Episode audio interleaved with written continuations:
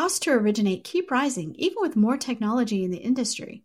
The problem is the core platform. A new LOS can re-architect the process around data, not humans moving paper files. Vesta has built this LOS, and you can learn more at Vesta.com.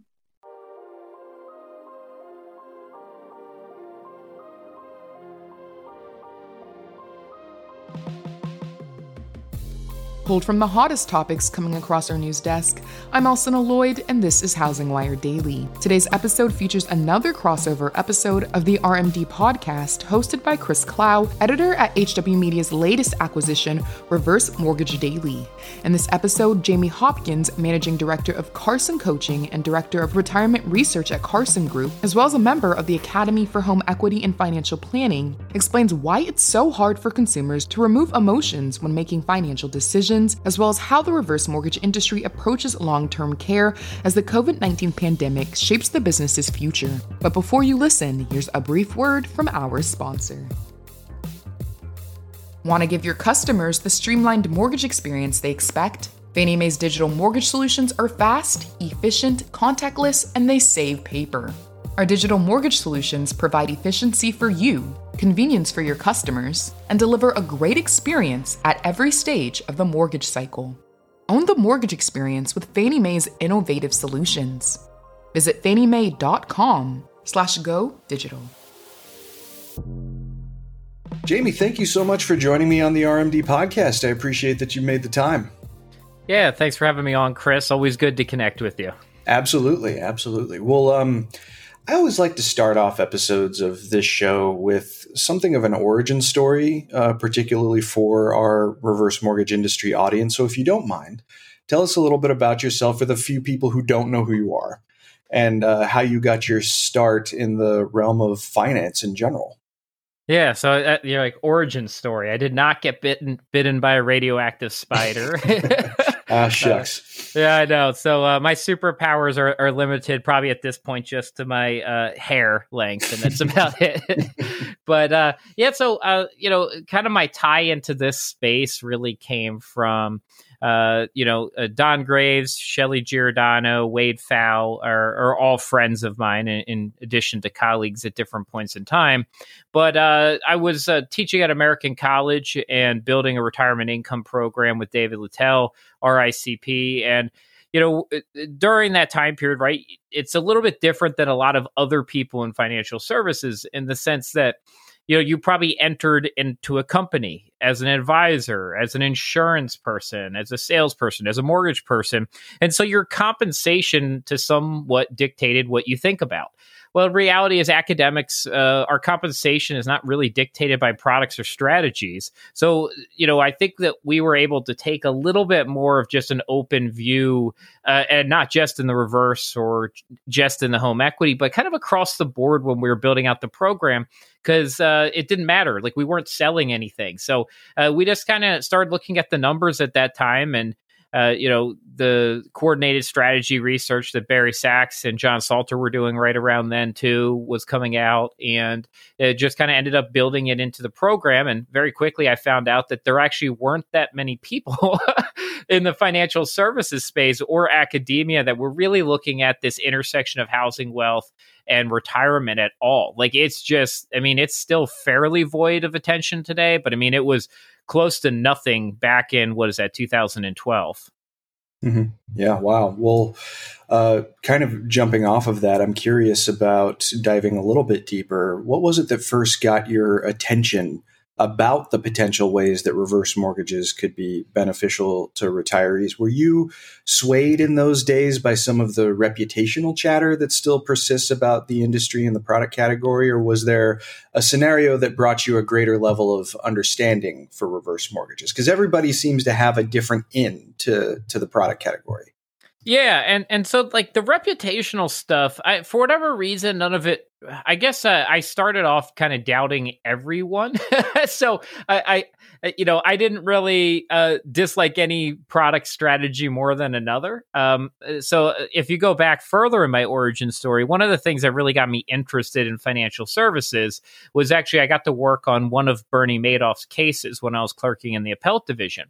Oh, and wow. So that was that's like the pinnacle of the trust conversation, but in the negative side, right? That people were implicitly trusting of this relationship. And again, right, Bernie, he did have a real business early on, and it kind of fell apart and then just became them dumping money into their own bank account and not even investing. And, he passed away recently too. And, but I kind of looked at the whole industry as it just lacks a degree of trust in general. So when I look at products and strategies or compensation models, I don't necessarily take a view that anyone is inherently bad or inherently worse or better than something else. So I try to take as most of an agnostic approach as I can to all strategies, products, compensation models, and start from that point. So to me, I think that's been helpful. But again, right, like I got lucky enough that when I was coming into this particular aspect of my career, my compensation, right, I'm an academic. I was a professor and it didn't matter. I wasn't selling something. So if we took a harsh stance on something, that was okay. Like I've taken some harsh stances on different things before because I felt like that's where the numbers, it's where the math, and it's where the, behavior might fall out. So it didn't really impact me in that sense, but the sense that reverse mortgages have and annuities, for another instance, have a reputational issue is really important, right? Like, it's not to say that I'm disregarding that, but I try not to let those things influence my view of something. But then I do know, like, if we're going to get better usage of home equity in retirement, if we're going to get more secure retirement income, we need to break down some of those misconceptions or change the dynamic in conversation. And that's very, very hard to do. I think, over the last 9 years, the reverse conversation has shifted a little bit. And I think you can tell by the media, we've done a media review and that's actually improved over that time frame. So there is, you could look at that as a data point to say there's been improvement out there. So it is improved. It is improved, still probably has a long way to go. I'm curious, approaching things from the academic perspective and understanding the interactions that the emotions have with the perceptions of the reverse mortgage product. Is that something that is, can that be applied to other financial services as well? Are you surprised that as much emotion as there is comes into the fold, or is that just kind of the nature of people dealing with their money? Yeah, I think that's probably more in the nature of people dealing with their money. People make emotional decisions, and there's this kind of balance out there when you think about behavioral finance, and people are there was this. I would say brief period of time, and it still exists today, where people are like, we need to get emotions out of our money and out of our decision making. And actually reality is like, we really shouldn't do that. Our brain craves emotional data, right? Like we make better decisions when we include emotional data as part of the decision making. Like that's actually okay. And now we don't want our emotions to completely override our analytical thinking and long-term goals. I mean, that's where we get to the right. What we don't want to have happen is get really excited and make a decision about something today, or get really fearful and make a decision today that has a really negative 5, 10-year, 20-year, 30-year compounding impact on ourselves, right? Like you might be at a store, you get really excited, you see something you want. Doesn't mean you can just take it, right? Like there's effects of that. So, it's a similar thing where we don't want to remove that emotion, but we definitely want to put frameworks in place so we can make quality decisions. And sometimes that's education. Sometimes it's access. Sometimes, it's decision framing. Sometimes it's just having a broader view of the timeline or horizon of the world. And so we can make more informed and healthier decisions. It seems like a perception exists among economists, or at least the outside perception of the field of economic study, is that emotion just isn't involved. But it sounds like the way that you're describing it, that's not the case at all. You have to keep the emotions in mind in order to accurately predict and track the way that people are going to behave in the economic sphere. Yeah. And remember, like, that's kind of how economics developed, right? Is that there was this more like, we're going to create models and traditional, economics, we're going to be able to predict the way that people behave in these traditional economic models. And then what happened, right? That reality was different than the models, right? Like the models couldn't perfectly predict things, even if they were pretty close, right? Like some of our market models and testing philosophies, things looked close, but there was always more noise, as I would say. There's more variation. And, even things like the supply and demand curve, like it's pretty good, but then there's like weird aspects of it, like where sometimes, right, if you limit supply, you increase the demand, right? And like, that's not necessarily how it's supposed to work. And other times you limit it and it hurts it, right? It's not uniform across everything. And sometimes you say, hey, well, if you increase price, what happens? Demand goes down.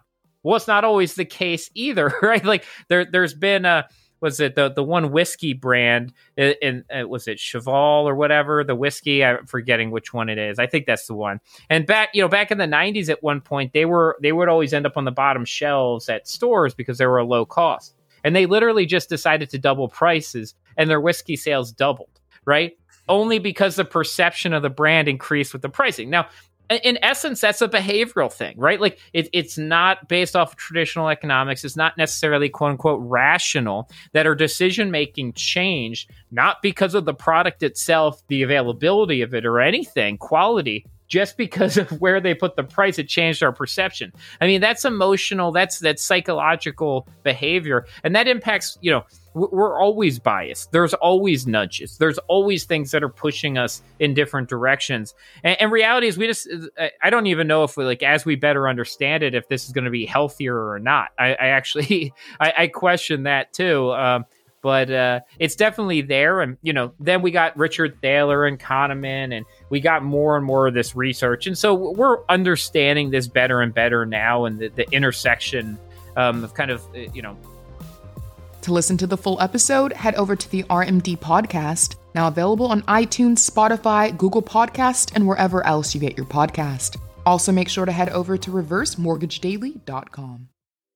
Now, more than ever, the housing industry is looking to its leaders for answers.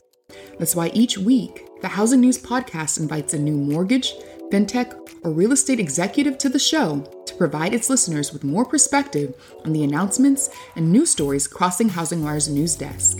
Hosted by Sarah Wheeler and produced by Alcynna Lloyd, the Housing News Podcast is now available on iTunes, Spotify, Apple, Google Podcasts, and more. Thanks for listening to Housing Wire Daily. I hope you have a great weekend. If you haven't already, make sure to hit that subscribe button so you don't miss out on all the hottest stories crossing our news desk each and every day. The podcast is now available wherever you like to listen. We'll see you back here on Monday.